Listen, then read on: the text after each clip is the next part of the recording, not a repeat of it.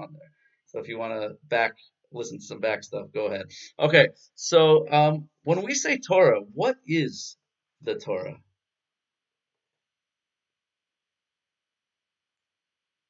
What do you guys say?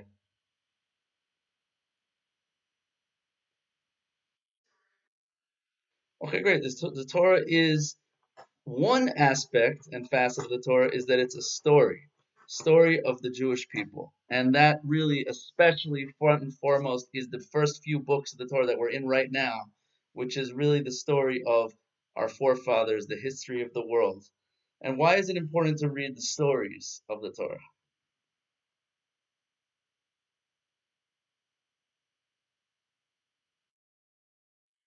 lessons in lessons of lessons of our people, lessons of what it means to be a Jew, the whys of life, which is why I love Jewish mysticism, Kabbalah, because it focuses so much on why are we here? What's our purpose? Who are we really? And the stories teach us our worldview of what it means to be a Jew, our beliefs, our purpose. Okay, great and also uh, the characters are heroes who we want to emulate, our forefathers and our foremothers, and the way they lived their lives. Okay, what else is the Torah besides stories?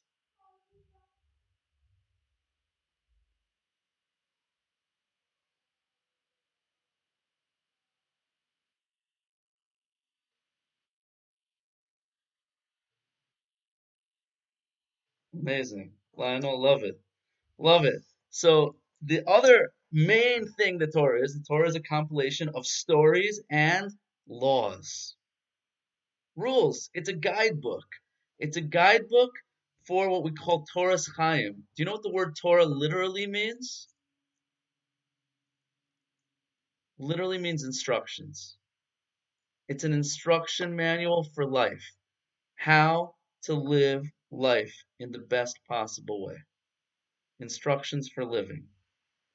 And the Torah teaches us how to live like a Jew. And for those of you who were in my online classes last semester for, for Rage U, for the level two program, so we talked about, I gave a series on a guide to daily living, which was practical Judaism. How do you wake up in the morning like a Jew? How do you go through your day like a Jew? How do we take the the laws of Judaism and explain how they connect to the meaning of Judaism? you can't have one without the other. You can't just have laws without meaning. That's like a body without a soul. We need the two. Need, and that's that's really what uh, Jewish mysticism is all about: is bringing the spirituality into the physical, practical application of the laws. Okay, great. So there's two other things that I believe the Torah is, and or why we learn the Torah. One of those is, as it says in the Zohar, which is like the principal uh, written book of Kabbalah. It says that God. Now we think that like the Torah is describing the world, right? It's describing how the world was created somehow. It's describing history. So that's not correct according to Kabbalah. According to Kabbalah, it's actually the opposite. Kabbalah says that God actually looked into the Torah and used the Torah as a guide to create the world. The Torah is actually a blueprint of reality. Now we look at it and we see laws and stories, but that's actually just a covering. That's like the lowest manifestation of the Torah. But if you go deeper, you get to actually an instruction manual, the DNA of actually all of creation.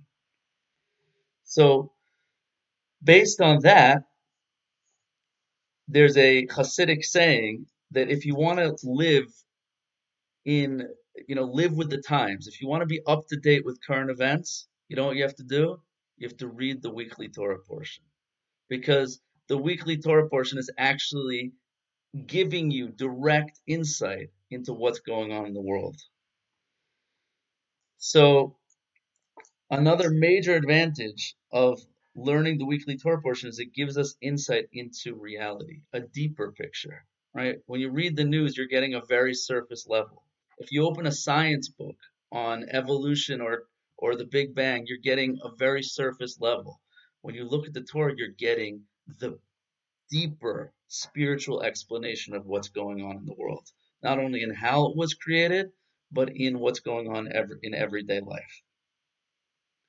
And the fourth reason or explanation of what Torah is that I want to share with you today is that the Torah, on the deepest level, is actually God's will expressed in this world. So, according to Kabbalah, the Torah itself, the entire Torah, is actually a name of God. That means that a name, whatever we'll get into maybe in future discussions, is really refers to your outward expression. The Torah is God's expression of Himself to us. So when you learn Torah, you're actually intimately connecting to God Himself. So a major, major uh, benefit of learning Torah is it's teaching us how to connect to the will of God, which is connected to the highest part of ourselves, the part of us which is intimately connected to God, the part of us which is a piece of God, and teaching us how to bring God's will into expression in the world. Okay, so a lot to be said on all of those points, but hopefully together we'll begin to unpack that.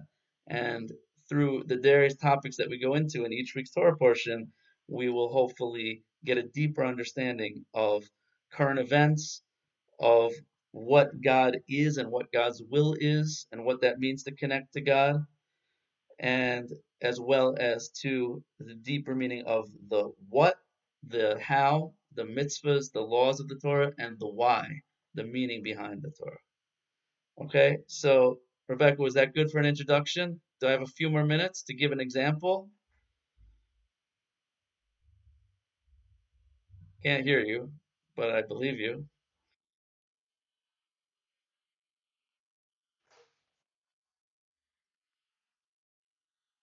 I want to now jump in and just give a few, like an actual example from this week's Torah portion. Now, I want you to know that we could easily devote the entire semester just to this week's Torah portion. In fact, we can devote the entire semester to just the first sentence of this week's Torah portion, actually, to the first word of this week's Torah portion, and according to Kabbalah, actually just to the first letter of this week's Torah portion the Kabbalists said that the entire Torah can be learned out from the first letter of the Torah. Okay? So we could go really deep into just one letter of the Torah, and it would literally occupy us for months, if not years, of our life. But we're not going to do that. We'll just give a taste. So I want to begin first with just a practical applic- application example of how the Torah is literally speaking to us today. So the very first, I don't know if you guys are familiar with Rashi. Has everyone anyone ever heard of Rashi? Does anyone know who Rashi was? Rashi's real name is Rabbi Shlomo ben Yitzchak, and he was a medieval rabbi. He lived in, about a thousand years ago in France, and he was a, a, a wine merchant, and he also, in his spare time, wrote the most basic and comprehensive commentary on the entire Torah and the entire Talmud. So Rashi is the number one go to when you want to just understand the basics of what's going on in the Talmud or in the Torah. And so I just want to share with you one amazing prophetic message, literally the first message that Rashi gives us in the Torah. And see how it applies literally to us right now in this Zoom room in 2023, perhaps more than ever before. So, does anyone know how the Torah begins? Because we're going to talk about that in a second. The Torah begins in the beginning. Right? In the beginning, Bereshis. In the beginning, God created the heavens and the earth. That's not a great translation, but we'll go with it for right now. The Torah begins in the beginning. And Rashi's very first statement in the Torah is, well, that's not where the Torah should have begun. We're like, huh? Where else should you begin? Says Rashi, Really, it would have made more sense for the Torah to begin many, many, many parshas later when the Jews are in Egypt and they receive their very first mitzvah, the very first commandment given to the Jewish people. Rashi says we didn't really need to begin with like all these pages were unnecessary. Torah should have begun like in the middle, where it starts giving us practical laws. Now that question itself is very weird because we need to know like who wrote the Torah, we need to know who God is, we need to know the history of mankind, we need to know the history of Jewish people. But so the question itself is a little bit strange. His answer is perhaps even stranger. Rashi says, no, the reason the Torah began at the beginning is because we need to know that God created the world. Do you know why we need to know that God created the world? Says Rashi, because someday the nations of the world are going to come to us and they're going to accuse us of having stolen the land of Israel. The very first commentary of Rashi on the Torah. Someday the nations of the world are going to come and they're going to accuse us and they're going to say, You're a bunch of thieves. You stole the land of Israel. And we have to know, says Rashi, that God created the world and he decided that the land of Israel should be given to the Jewish people. Okay, now what what what's the message? Why is this the first message of the Torah? Like, why is he telling us that? Who's Rashi speaking to? Like, who do you think he's talking to when he says that the Torah was written to and to told the world that God created the world in order to, that we should know that He gave the land of Israel to the Jewish people. Who's Rashi speaking to? Who do you think his audience is with that statement?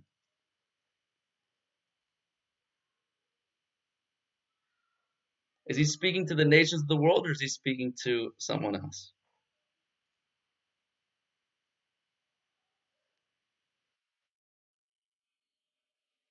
How do you know he's speaking to the Jewish people?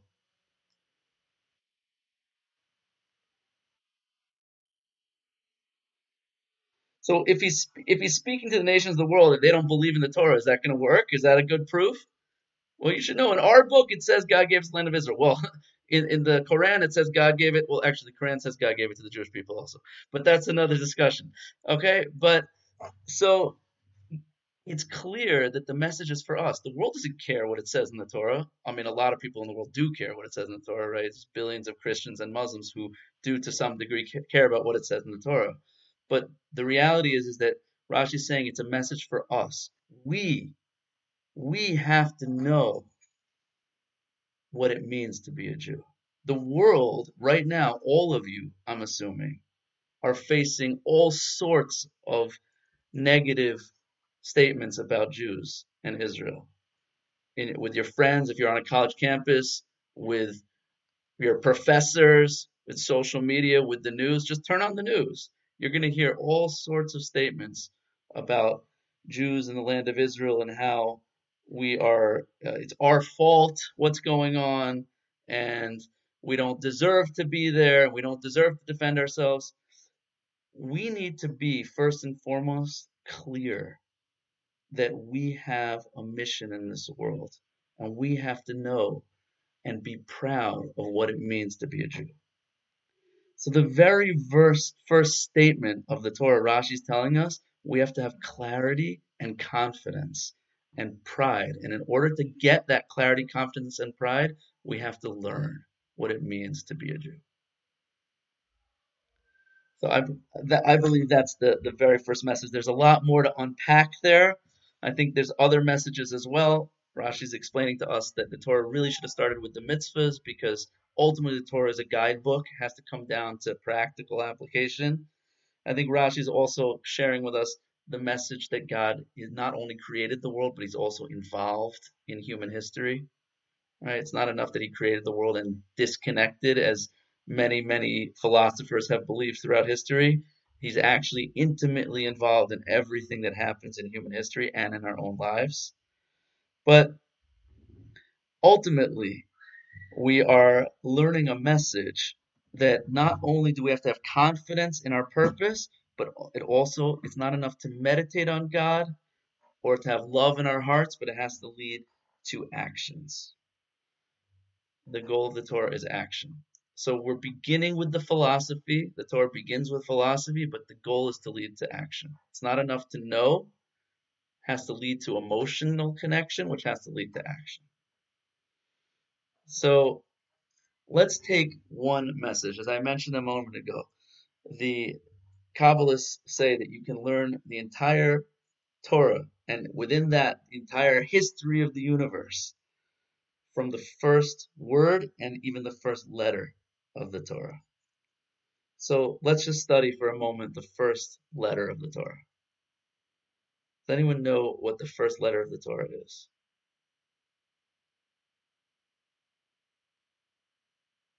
Letter Beis. Excellent. Ah, who said Aleph? Sharon, great. So if you were writing the Torah, what letter would you start with? Aleph. Aleph is the first letter of the alphabet, right? Aleph Beis. For those of you who don't know Hebrew, Aleph Beis, Gimel. It's like alpha, beta, gamma, right? The Greeks got it from us. Aleph Beis, A, B, same idea. So you would think the Torah should begin with the letter Aleph. Now, for those of you who may not be familiar, there's something. Anyone ever know the ever heard of the concept gematria? What is gematria?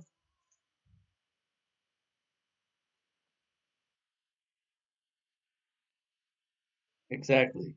The the Hebrew letters are not merely sounds. They also can be learned by their shape and they also can be learned by their numerical value. Every letter in the Hebrew alphabet has a numerical value. Aleph is 1, Beis is 2, Gimel is 3, and so on and so forth. So each letter has is actually a numerical message, and you can learn things based on words that have similar or the same numerical value. So, so the um, the letter you would think the Torah should begin with the letter Aleph, the number one. It just makes sense that that's where the Torah should begin, and yet it doesn't. The Torah begins with the letter Beis, bet, which is the number two. Now that seems really weird. So why is that? Now the Talmud asks this question and gives a very perplexing answer. The Talmud says as follows. Listen carefully, and I'm going to ask you a question about this in a second. The Talmud says the Torah begins with the letter Beis because, well, it couldn't begin with the letter aleph because the letter aleph is the same letter that the word arur begins with, which means curse. So it couldn't start with the letter aleph. But it started with the letter Beis because Beis is the first letter of the word bracha, which means blessing. Okay, that's what the Talmud says. It says that every letter came to God and asked if it could be the first letter of the Torah, asked if God would start the Torah with it. And there's different reasons given for every letter, and Beis was chosen because of the word bracha. Aleph was rejected because of the word for curse. Does anyone have any question on that Talmud?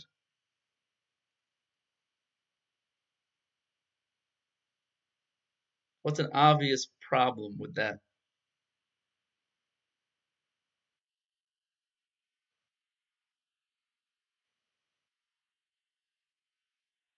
Excellent. There are bad words that start with Beis. And what about the aleph point?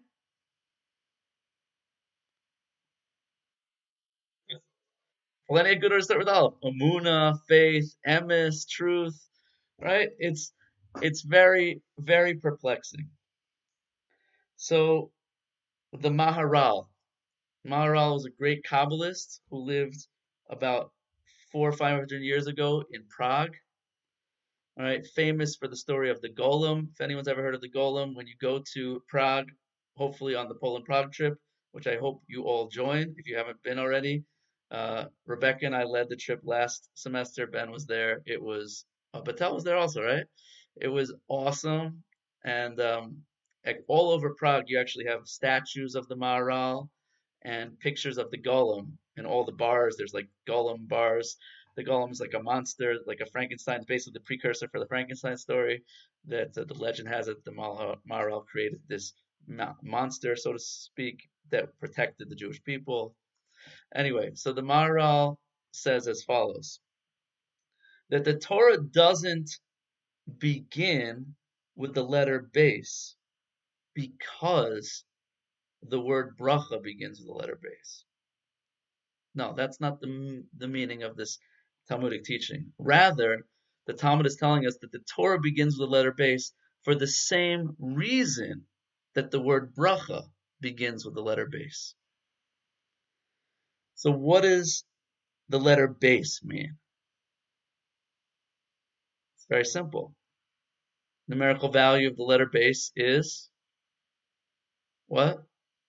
2. 2 denotes the meaning of multiplicity, increase. And the word blessing means increase. It means you should have more goodness in your life. And we actually see that from the word bracha. The word bracha comes from a Hebrew root. Every Hebrew word has a three letter root. It's called a shorish, means a root. And if you understand the meaning of that root, you can understand that word and actually the relationship between that word and all sorts of other words that share the same root. It's unbelievable. Hebrew is different than all other languages. It literally, like, you can find connections that you would never realize were there. So the root of the word bracha is barech, which is made up of three Hebrew letters, Beis, resh, and kaf. So if we look at the numerical value of those three letters, it reveals an unbelievable lesson. Beis numerical value is 2. Kaf, numerical value of kaf is 20. And numerical value of the letter resh is, tell you now, 200. The word bracha literally is 2, 220, which denotes multiplicity in the ones, in the tens, and in the hundreds. So the word bracha literally embodies the idea of increase and multiplicity. So why does the Torah begin with the word letter Beis? Because the Torah in the word, the first word of the Torah, Bereshis, is essentially the Big Bang.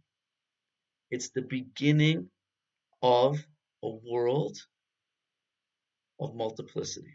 What preceded the Torah? What preceded the Big Bang? And in fact, for those of you who are like spooked out a little bit about like, well, the Torah says God created the world in six days and it totally goes against science and evolution and Big Bang. So I want you to know that do you know what is the Big Bang is the closest thing that science has ever come to to the Kabbalistic explanation of how God created the world? Do you know that? In fact, for thousands of years, the scientific theory was that the world was always here. And there's like these crazy Jews who are saying, no, there was a beginning, there was a beginning, there's a beginning. It says it on the first word of our book. It says there was a beginning. And the scientists are like, oh, you guys are crazy. There was no beginning comes Big Bang, and suddenly it's like, you know what? Yeah, yeah, those Jews, they were right. There was a beginning. The Big Bang is the greatest proof of the Torah. But not only that, but according to Kabbalah, the beginning was literally an explosion uh, into physicality.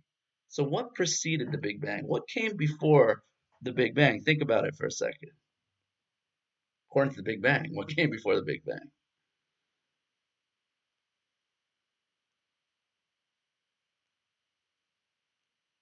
Big Bang was the beginning of space, time, and matter.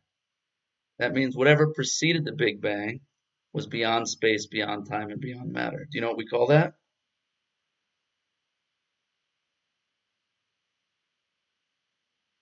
That which is beyond space, beyond time, beyond matter?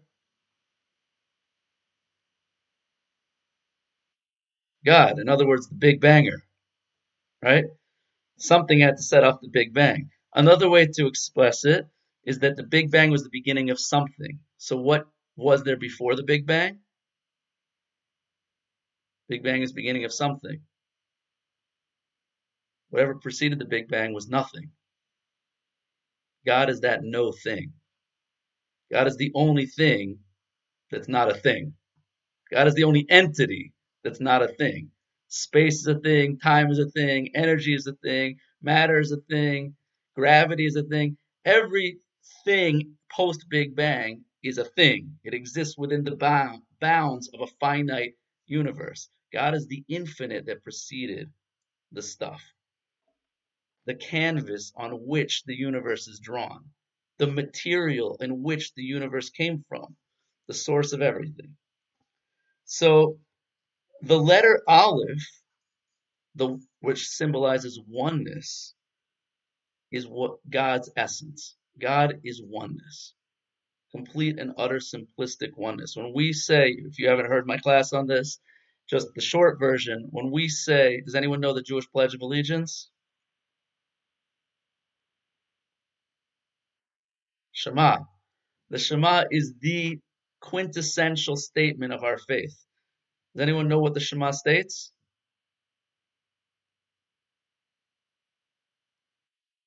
One God. So people typically think the Shema says that there's one God, right? Just like the right, the Greeks and Romans believed in many gods, we believe in one God.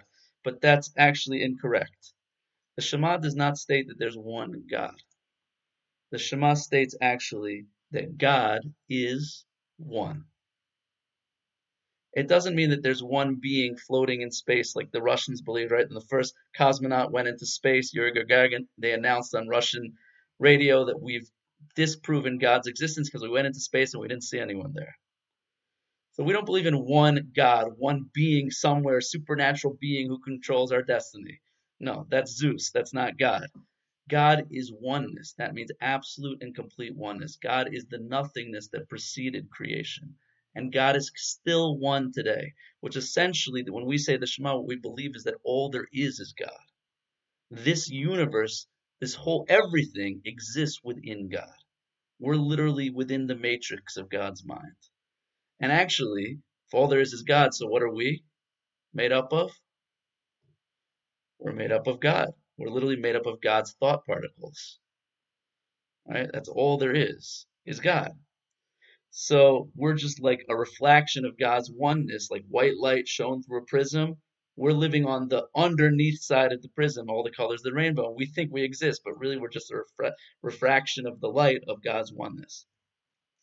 So the Torah couldn't begin with the letter Aleph because the Aleph is what preceded the Torah, the oneness of God. The Torah begins with the letter Beis, which is the beginning of a world of multiplicity. We live in that world of multiplicity.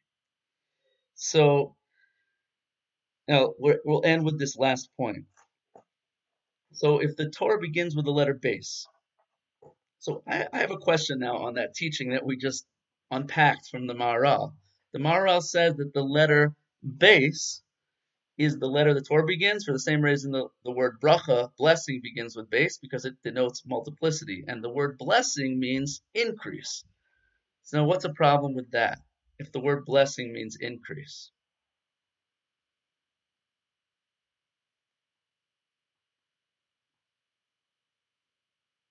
Is an increase always good? No. You can have a lot of a lot of suffering. Right? So how what does that mean that the word blessing means increase? So this is what I believe. And I, this literally an insight that just came to me yesterday. That's what I believe the word blessing really means. The word blessing actually comes from the Hebrew word brecha, which means a wellspring, source a source. So when we make a blessing, Baruch Hashem, before eating an apple or before doing a mitzvah, what we're really doing was we're saying that God, you are the source of this apple that I'm about to eat. God doesn't need our blessing, right? Like God doesn't need us to bless Him. What it really means is that we're we're attributing the source of blessing, the source of this abundance, to God. So the word bracha literally means not increase, it means that It's an acknowledgement that the multiplicity in our life, i.e., the stuff of our existence, is really sourced in the oneness of God.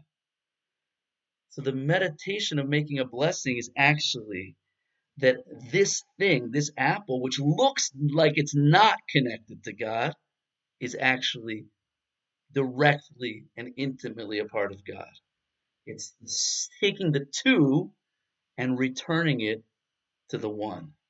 It's literally drawing the aleph in to the Beis of this world. It's it's it's turning the two-ness of our existence. We live in a world of multiplicity. We live in a world of disconnection. We live in a world where we do not see the oneness of God, and it's bringing that oneness in to the world of multiplicity. That is what the Torah is. The Torah is a guide to bring God in to our life. It's not about meditating on a mountaintop. It's about bringing spirituality in to the way we conduct our business, into marriage, raising children, eating. It's literally bringing spirituality in to your everyday physical life. That is the introduction to hopefully the Torah that we will learn together and literally a guide to connecting spirituality to physicality. I look forward to engaging in that journey together.